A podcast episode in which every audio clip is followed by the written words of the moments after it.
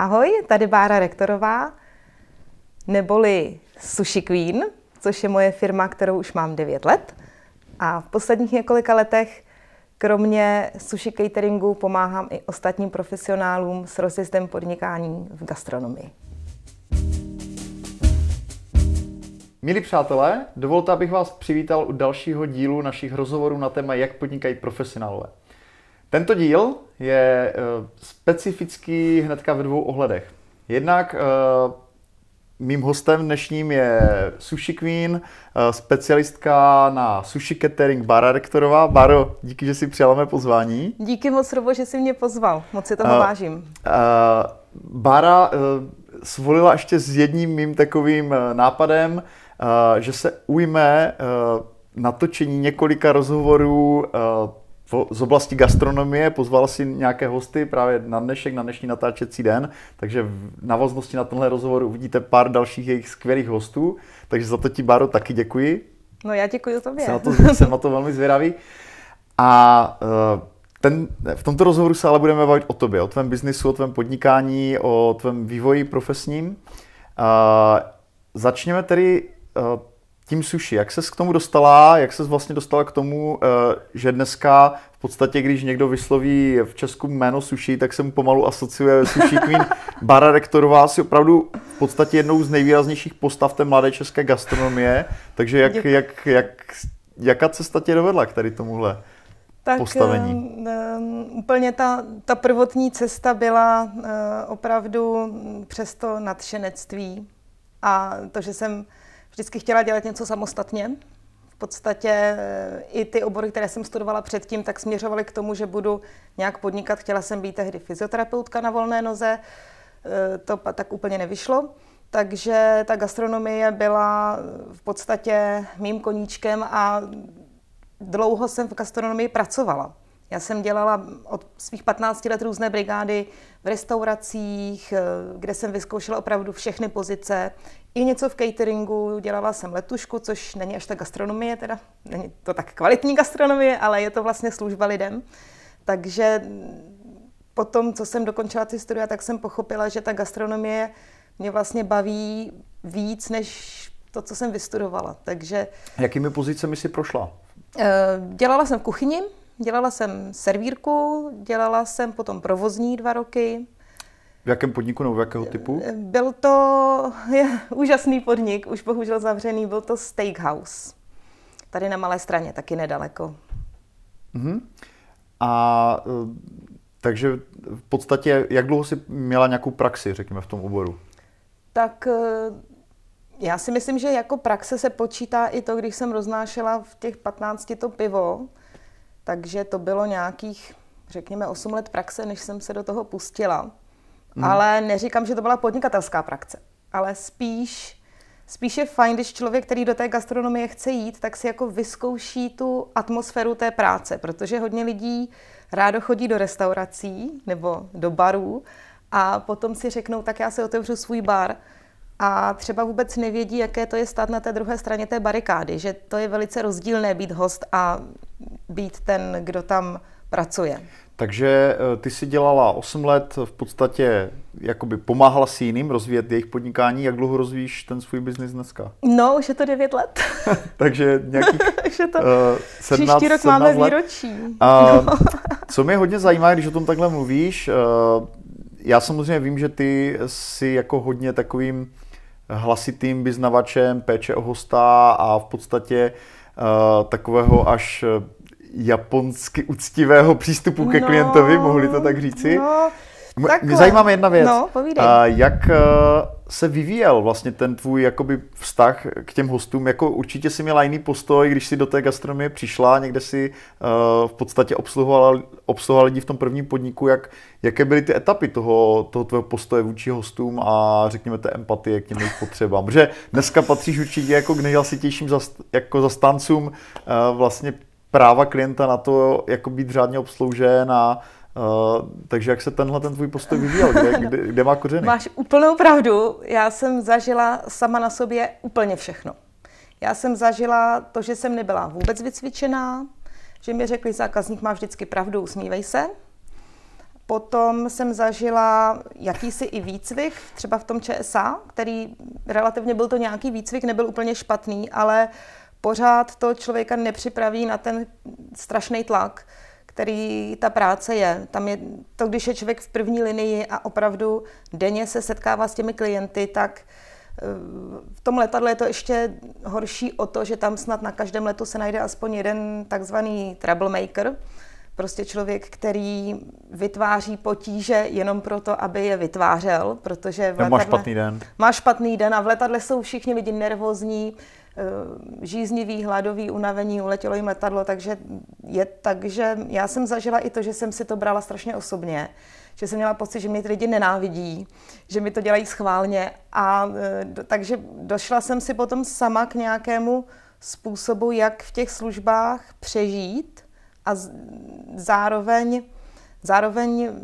poskytovat tu službu co nejlépe, aby to, aby to člověku neubíralo tu energii. A mám pocit, že to je hodně zanedbávaný u nás, že dřív, mně se strašně líbí, co o tom říká Seth Godin, že my už nemáme takovou tu, ten physical labor, takovou tu fyzickou těžkou práci. Samozřejmě jsou lidi, kteří tu práci pořád vykonávají, ale není už to většina, jako to bývalo dřív. Takže uh, když ten člověk někde kopal prostě celý den výkopy, tak přišel domů a bylo zcela normální, že ho bolí ruce, nohy, že je unavený z té práce. A teď v dnešní době, co určitě každý podnikatel zažívá a každý člověk ve službách, je takzvaný emotional labor. To znamená, my jsme tam, my tam namáháme ne svoje tělo, ale vlastně jakou tu svoji emoční odolnost. Takže když někdo třeba, řekněme, pracuje celý den v obchodě, a celý den je vystavený tomu kontaktu s lidmi, tak není divu, že večer je unavený z toho po té emoční stránce. A lidi to dost jako podceňují. Nikdo si toho, nikdo o tom moc nemluví. Když bychom někde kopali ten výkop celý den, tak si pak třeba zajdeme na masáž nebo říkat, tak teď si musím odpočinout fyzicky, ale tohle to, že je to velký tlak, to O tom si většinou moc nemluví a vede to k tomu, že ten člověk pak je vyhořelý a má pocit, že mu to ty lidi jako dělají schválně, že nějakou obětí těch zákazníků, kteří neustále útočí. Chápu. Uh, jaký je teda ten tvůj eh, způsob, jak, eh, jak, jak poskytovat tu službu dlouhodobě na té špičkové úrovni a zároveň nevyhořet? Tak já, mám, já to opírám o takové tři pilíře. Prvním a asi nejtěžším pilířem je plná odpovědnost, což je asi něco, co člověk denodenně znova a znova buduje. To znamená přijmout úplně plnou odpovědnost za tu svoji práci, kterou jsme si vybrali sami a přijmout plnou odpovědnost za veškeré svoje chyby i úspěchy. To je taky důležité. Za chyby dodavatelů, za chyby zaměstnanců. Prostě tady je Krakonošovo, takže Tady za celý ten řetězec vlastně... Za celý ten řetězec. A ono, když tohle člověk udělá, tak se všechno změní. Úplně jiným způsobem si vybíráš lidi, kteří pro tebe hmm. pracují, úplně jiným způsobem si vybíráš dodavatele. A neříkám, že se vždycky všechno podaří, ale to ani, to ani tak nejde. Ale té, z té pozice té plné odpovědnosti se člověk nemůže nikdy dostat do té pozice oběti. A když to lidem vysvětluju, tak mi vždycky říkají, a to je hrozně jako kruto přísný. ale ono ve skutečnosti to dodává velkou svobodu a dodává to takový ten pocit, že člověk má nějak ty věci pod kontrolou. Samozřejmě můžou se stát nějaké nečekané potíže, mm-hmm které jsou mimo naší ale kontrolu. To, ale z toho principu teda odpovědnosti vyplývá, že stejně musíš řešit. Ale stejně musí, ano, to je přesně tak. Takže no. to je první princip, Potom, jaký eh, tak redefinovat si ten pojem, co vlastně je fair. To je něco, s čím mají lidi hodně velký problém, protože oni mají pocit, že zákazník je nepříjemný a že to je nefér. Ale když se nad tím člověk zamyslí, tak eh, celá ta služba je, že zákazník zaplatí určité peníze za určitou službu a to je fér. Tak to, to, to je nejvíc asi fér věc na světě, že zaplatím 10 korun a koupím si 10 rohlíků. Takže všechno navíc už je prostě navíc a je super, když je ten zákazník příjemný, je super, když si to všichni užijem, ale pokud to tak není, já už jsem v té pozici, že to, co dostávám, je fér a to je zase další věc, to vede k tomu, že člověk prostě zvýší ceny. Nebo hmm. řekne si o adekvátní peníze aby si prostě řekl, já nejsem tady zneužívaný, já nejsem bytej. Že ten zákazník zrovna nemá svůj den a trochu se na mě mračí, to je věc, která je prostě, která se občas stane. Mm-hmm. To neznamená, protože lidi se dost často dostanou, hlavně takový ti lidi, co třeba dělají za málo peněz a něco jako pro, do, tak pro takové to obecné dobro, jo, nechaj, já jsem, ježiš, kolikrát jsem se nechala k něčemu takovému taky ukecat a ještě pak tam jsou na ně nepříjemní a oni v tu chvíli buď si teda řeknu, přijímám plnou odpovědnost. Já jsem se zavázala, že to udělám za peníze, za které se mi to třeba mm-hmm. ani nevyplatí, ale už to prostě udělám. A ve, nebo si řeknu, já si nastavím ty podmínky, aby byly pro mě férové, abych to svoje emoční jako uspokojení nemusela hledat v té práci, abych věděla, že tak, jak to je, je to daný férově a můžu prostě a můžu tohle to dodělat mm-hmm. a mhm. jít domů a Eh, musím říct, že eh, to potvrzuje hodně i moje zkušenosti, že z mého pohledu jako podnikatele docela často viní ze svých vlastních problémů zákazníky. Já řekl bych, že dost často je to právě způsobeno tím, že ta služba je nesprávně definovaná, jo? že tam jako je příliš mnoho ponecháno nějaké volnosti jako té interpretace a tím pádem tak pak dochází k tomu, že vlastně zákazník to logicky interpretuje ve svůj prospěch. Že? Eh, no. Tomu asi těžko může někdo zazl, jako zazlívat. A je druhý pilíř. Ten, ten třetí? No, teď kdybys mě zabil.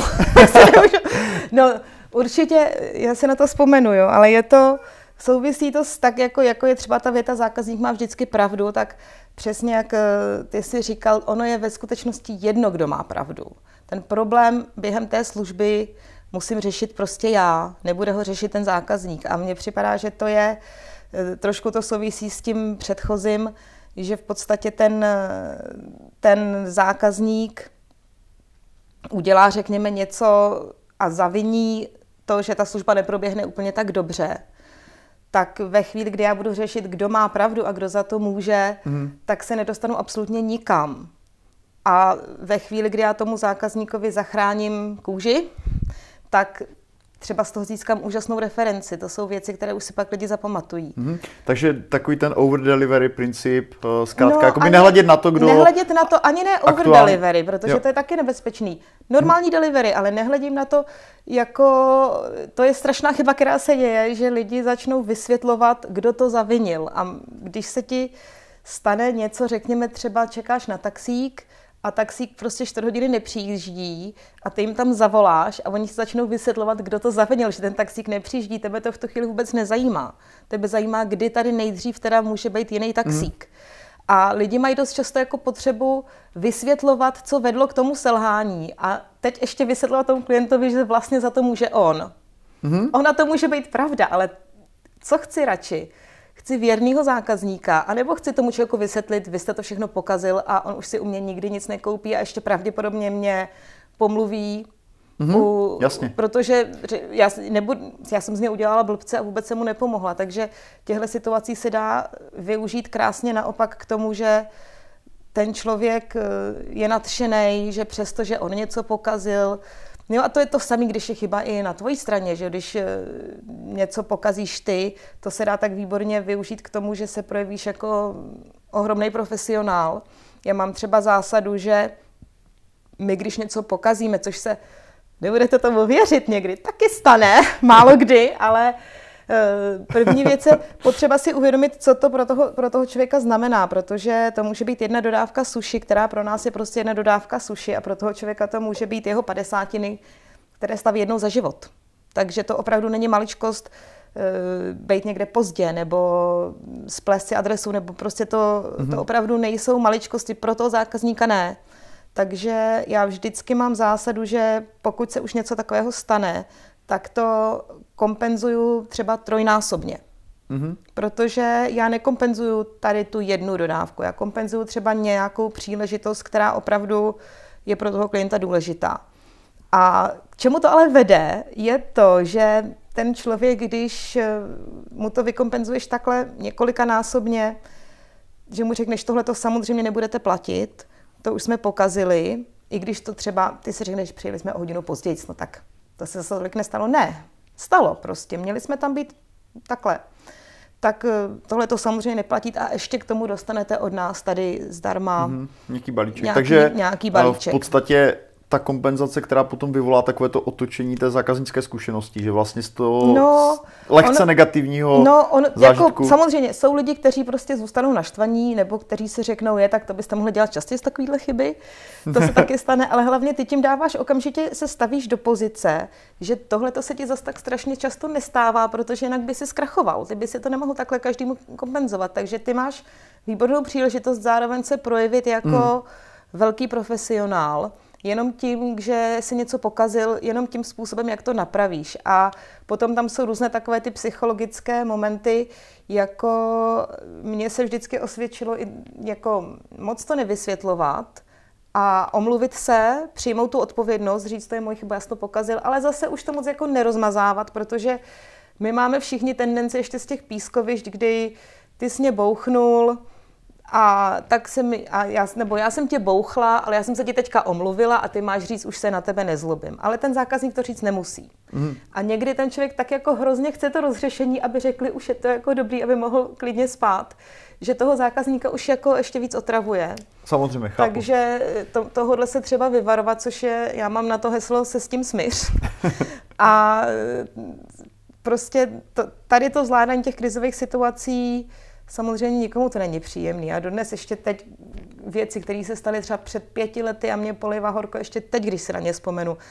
Není to, není to příjemný, ale myslím si, že když, když to je nějaký ještě větší biznis, kde máš zaměstnance, tak je dobrý prostě počítat s tím, že věci se občas pokazejí a že něco v tom, něco během té služby se nebo třeba nepodaří, nebo v té komunikaci a mít na to procesy a ty dobré firmy to tak dělají, aby potom bylo jedno, jestli na recepci sedí Mařena nebo Božena, prostě řekněme třeba v hotelu, když se stane, že host přijede a ještě nemá připravený pokoj, automaticky dostává lahev sektu.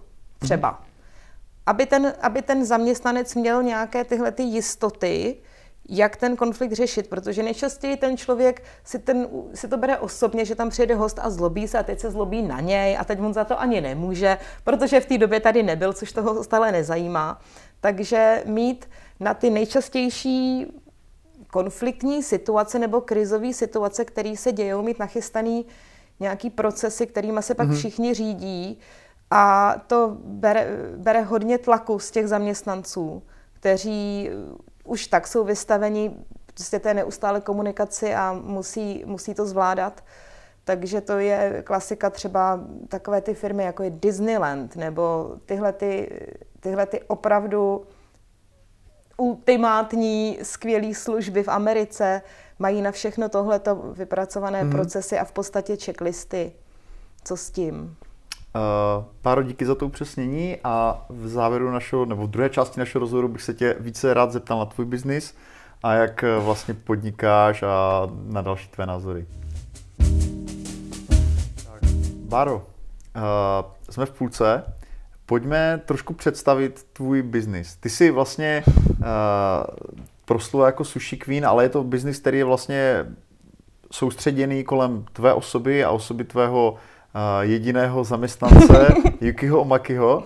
A co vlastně děláte a jak se ten váš biznis vyvíjel třeba v, jakoby od toho začátku, jako jak, jak došlo k nějakému posunu nebo co děláte dneska? Děláme sushi catering, v podstatě zase tři, tři hlavní věci, sushi večírky, sushi kurzy a dodávky sushi domů. V podstatě tom jádru toho podnikání se toho zase tolik za těch devět let nezměnilo. Pořád, pořád děláme nejvíc, co nás živí, jsou ty večírky a různé firmní akce, team buildingy a podobné akce. Eventy. Eventy, přesně tak. Přidali jsme ty dodávky domů, to bylo taková zajímavá věc, protože my jsme na to hodně měli požadavky od našich stálých klientů, aby jsme vozili suši domů.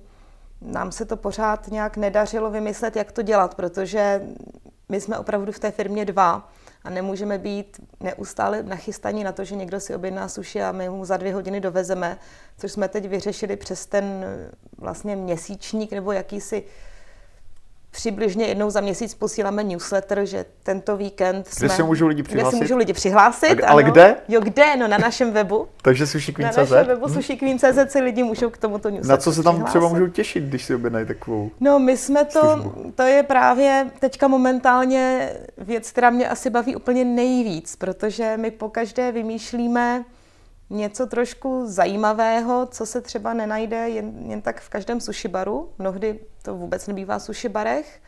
Někdy to je prostě jenom dodávka obyčejná našeho suši, což už tak je samozřejmě úžasný, ale většinou tam bývají nějaké zajímavosti a my pořád hodně inklinujeme k tomu tradičnímu japonskému původnímu suši, takže většinou to bývají i oživené třeba tradičnější druhy suši. Bývá to ti klienti už většinou jsou lidi, kteří se v tom suši někam projedli, takže je tyhle ty novinky zajímají. No. no tak eh, v podstatě on fanšmekr, jo, je to, je, to, je to spíš pro ty zkušenější konzumenty suši, mm-hmm. i když zase jsou lidi, kteří ochotnají suši poprvé a okamžitě jim chutná a okamžitě sáhnou po těch jakoby pokročilých druzích. Mm-hmm.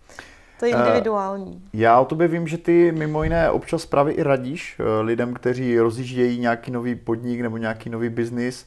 Uh, to znamená, máš tam nějakou lehce vlastně poradenskou složku v tom podnikání. Mám, no. Kom, jakým, jakým podnikům nebo jakým podnikatelům radíš vlastně tady v tomhle ohledu nejčastěji? No, k tomu, k té mojí poradenské činnosti, to je totiž, každý má nějaký podnikatelský styl. A mým podnikatelským stylem je, že můj, vždycky ten můj biznis je o krok až pět napřed před tím, co třeba je na webu. Takže já už vlastně tu poradenskou činnost dělám několik let, tak asi šest let. To jsme dělali ten první sushi bar, jsme pomáhali otvírat. A ještě zatím pořád jsem to neoddělila nějak nebo neřešila, ale už, už to teď v podstatě budu mít jako oddělený od Sushi Queen. A vzniklo to tím, že nás poptávali nejdřív sushi bary na to, aby jsme jim vycvičili kuchaře a pomohli jim rozjet v sushi.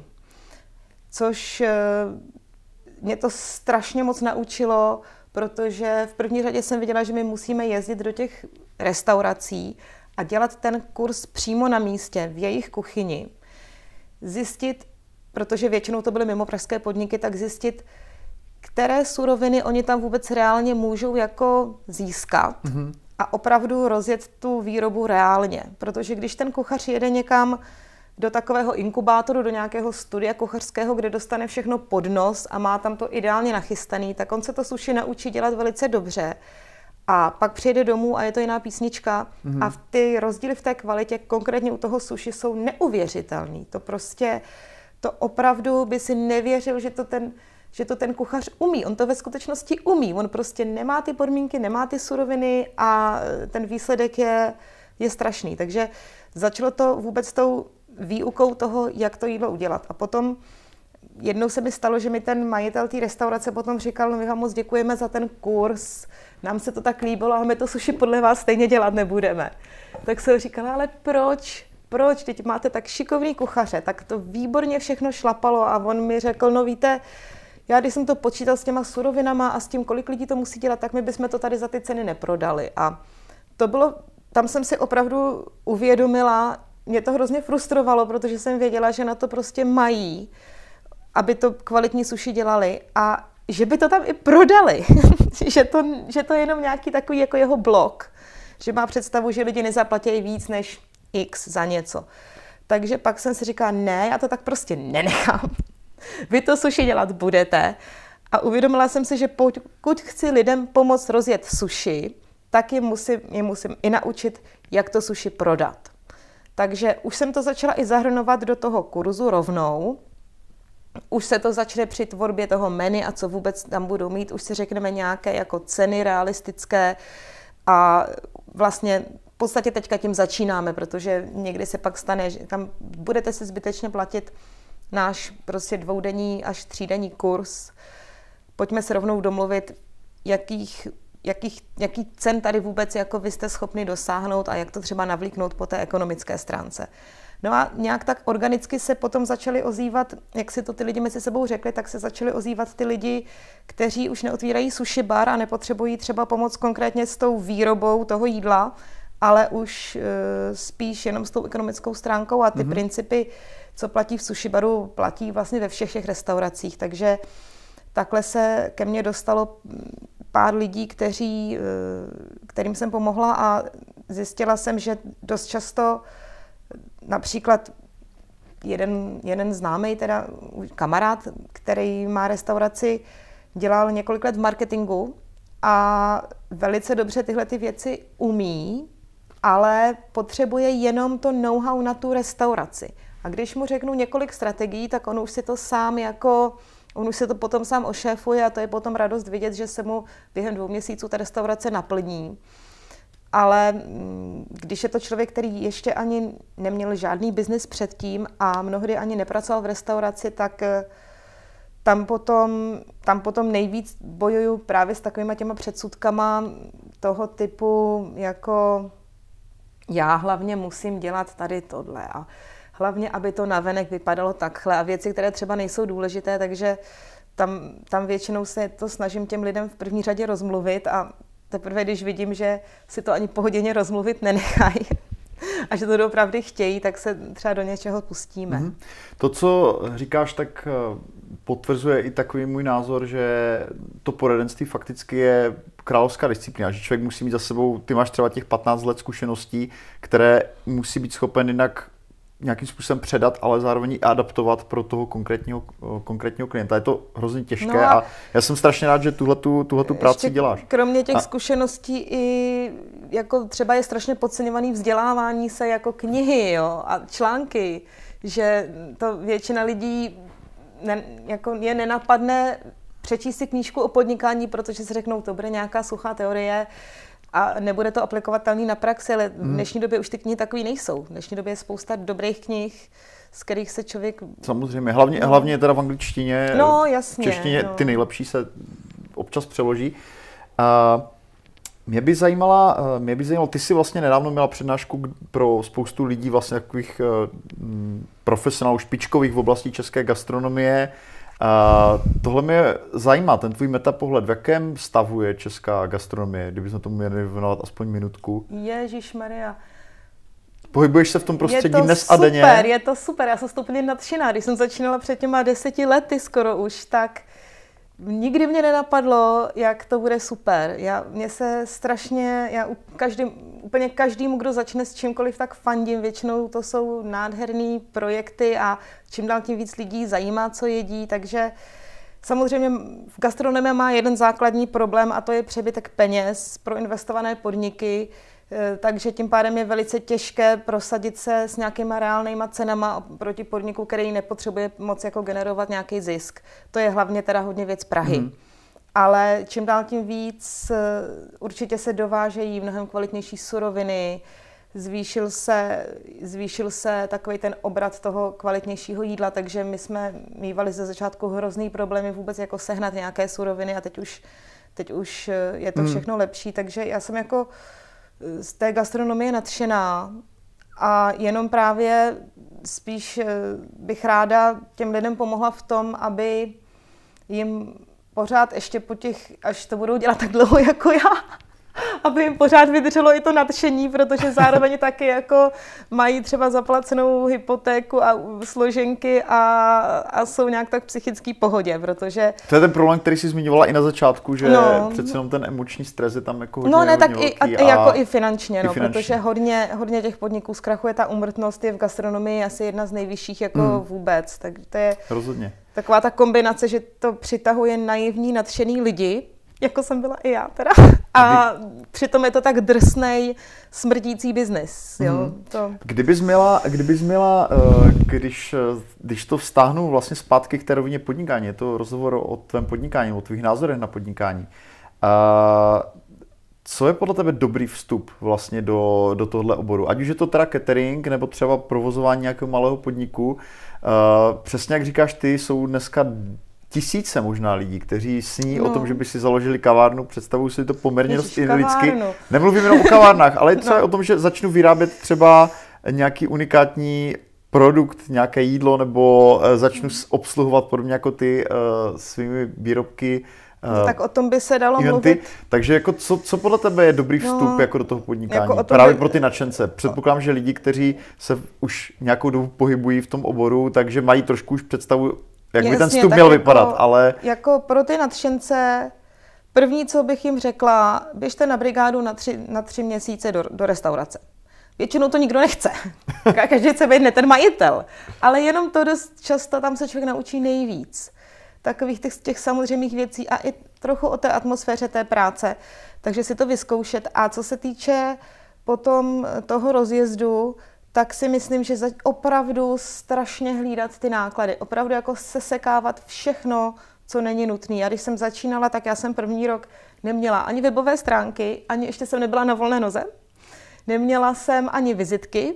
Fungovala jsem tak, že jsem ještě měla práci, a scháněla jsem zakázky, rozjížděla jsem tu firmu, teď jsem budovala tu provozovnu a, a v podstatě psala jsem lidem svoje číslo na papírek. A nejdřív jsem začala vůbec něco prodávat. A teď se setkávám s tím, že hodně lidí, co sledují blogy a teď si hodně, zase až jako naopak hodně o to zajímají, tak první, o čem mi přemýšlí, je brand. Jako pojďme to nějak obrandovat. Mm. Ale to je věc, říkám, obrandujte to, až to bude v každý sámošce, až tam bude ta distribuce, že tady děláte, já nevím, nějakou specifickou hmm. Prostě třeba je fakt, že tohle je velice, velice časté, jo? že vlastně v podstatě člověk, který je úplně na začátku, tak už má v podstatě všechno to, co si, ty si neměla. Vlastně no, má ten web, má prostě no, perfektně no, udělaný ale, vizuál ale to stojí, a tak dále. Ono to stojí peníze a člověk ještě neví, jako nikdy nebude stoprocentně vědět, jestli se to bude prodávat a vůbec prodej obecně alfa a omega gastronomie. Tohle mě zajímá, Baro, jak prodáváš? No, já prodávám v podstatě uh, úplně klasickým způsobem a to po telefonu většinou, takže něco, co všichni nenávidějí. Nikdo to nechce dělat, ale mně to funguje úplně výborně. Tam je důležité rozlišit, kdo je ten takzvaný prospekt a kdo je ten suspekt. To je v té angličtině hezký, že prospekt je ten jako člověk, kterého to zajímá, pro kterého ta služba je a suspekt je ten podezřelý. že jako já mám podezření, že by ho to možná mohlo zajímat, ale ono ho to nezajímá. Takže já už vím, jak ty naši klienti vypadají. Takže nějaké firmy, třeba podobné těm firmám, pro které eh, děláme, tak jim zatelefonuju, řeknu jim vždy taky, tohle to není z mojí hlavy, všechno jsem si našla mm-hmm. na Google, na YouTube, v knížkách, například nezačínat mluvit o sobě, protože lidi to neposlouchají, takže řeknu dobrý den, vidím, že organizujete hodně večírků, kdyby vám docházela inspirace, tak my tady děláme sushi večírky. Oni většinou řeknou... Jak tak poznáš, to... že dělají hodně večírku? Nepoznám. jo, oni takže mi řeknou. My, oni řeknou, víte, co my zase tolik neděláme. Řeknu, aha, tak, ale tak i tak, kdyby vás zajímaly suši večírky, jo, to je zase jako Jak není... si vybíráš osobu, kterou kontaktuješ? Eh, Hele, na to je... mám svoje úplně ninja techniky. Povídej. Prozradím ti jednu, jo? Tady zadarmo vám prozradím. Podívej se na lidi, kteří dělají něco podobného jako ty. A podívej se na jejich reference.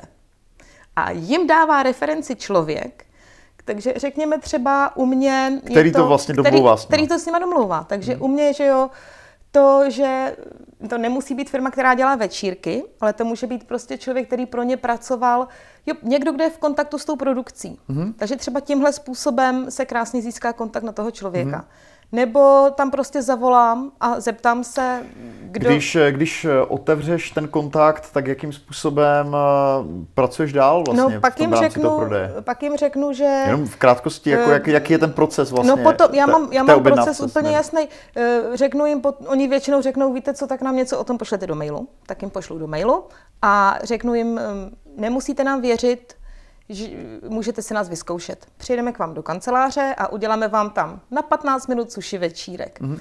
A tohle to je věc, kterou když už pak uděláme, oni už na nás nikdy nezapomenou. Mm. Takže zároveň to není tak, že to člověka otravuju, ale já mu opravdu nabízím hodnotu pro jeho mm. zákazníky. Vím, že to, co dělám, je opravdu špičkový. Že každý... Možná unikátní v Česku. Unikátní určitě, mm. že jim přijde japonský kuchař přímo třeba do firmy a my opravdu, jak dbáme na tu péči o ty klienty, tak ty lidi, kteří mají třeba pro, pro ně důležité lidi, kteří potřebují nějak uctít a pohostit, tak oni opravdu potřebují někoho, na koho se můžou spolehnout, že se tam nebude ksichtit, mm. že, vše, že to bude kvalitní, takže jim řeknu, my k vám takhle přijedeme, udělám vám ochutnávku, abyste nás mohli vyzkoušet, abyste věděli, že pro ty vaše zákazníky my jsme opravdu, my se o ně postaráme a my v, v očích vašich zákazníků vás vlastně vyzdvihneme, vyzdvihneme mm-hmm. že jste jim udělali takhle úžasný event. A na tohle to většina těch firm, to je taky, to je totiž strašně hezký, že mně se nikdy nestalo, že bych měla pocit, že toho někdo zneužil. Mě třeba řeknou, je, tak víte co, to byste k nám jezdili zbytečně, my tyhle věci neorganizujeme, to jste moc hodná, ale to, jo, nikdy se mi nestalo, že by mhm. se někde jako zadarmo... Konec konců dali... jsou to lidé, které si sama vybrala a no, oslovila, no, že, no. že Ale nejvíc jako teda uh, těch kontaktů stejně máme přes ty stálí klienty, takže tohle to není takto, ale potom k tomu samotnému prodeji to je samozřejmě těžký, jako uh, vyjednat si tu cenu, to já, já nějak jako vidím, že to funguje nějak tak vesmírně, že když já jako si už pak jako o tu cenu řeknu sebevědomě, tak většinou už tam není žádný vyjednávání, mm. ale Eh, vždycky, vždycky, když, to je obecně tak jako, já jsem měla vždycky s těma penězma problém, jako jako asi všichni ty nadšenci ze začátku, že jsem jako byla tak šťastná, že to vůbec jako můžu dělat. A říkají, že měla bych za to vůbec jako brát nějaký peníze. A to, to už teda teďka, teďka tak není, ale, ale eh, na, naučila jsem se držet si jako pevné hranice, takže třeba eh, jo, já si, cena je prostě jenom cena. To není nic jako nic strašného, to je prostě hmm. jenom cena. Ta je takováhle. A teď, když oni začnou říkat, a třeba ale my bychom těch akcí udělali víc a můžeme vám platit jenom jednou tu cestu, i když, a teď to začne jasně, být složitě, řeknu, víte co, jo, to je ten třetí pilíř. Teď jsem se na to vzpomněla, držet si dobře ty hranice, mm-hmm. jo, to je, to je ten třetí pilíř. To Báro. Jsem, ještě, že jsem se na to vzpomněla Já jsem moc rád, že, že, jsme tohle, ten, že jsi vzpomněla. No, že jsi to předtím úplně skvěle zakecala. A jsem taky rád, že jsme tenhle ten rozhovor uzavřeli vlastně uh, takovou tu tvrdou technikou to prodeje, protože je to věc, o které se málo mluví, přitom je velice potřebná. Já si myslím, že každý hmm. podnikatel by měl ovládat prodej velice dobře. Takže díky za tohle i díky za to, že jsi rozkryla nějakou část svého know-how. A já jako diváku můžu jedině popřát, aby měli příležitost někde vyzkoušet eh, vaše sushi, protože Děkuju. je vynikající a sem patřím eh, do početného zástupu vašich eh, fanoušků a nadšenců, takže díky moc, že jsi díky udělala čas Robo. na tenhle rozhovor. Díky. Děkuju. Ahoj.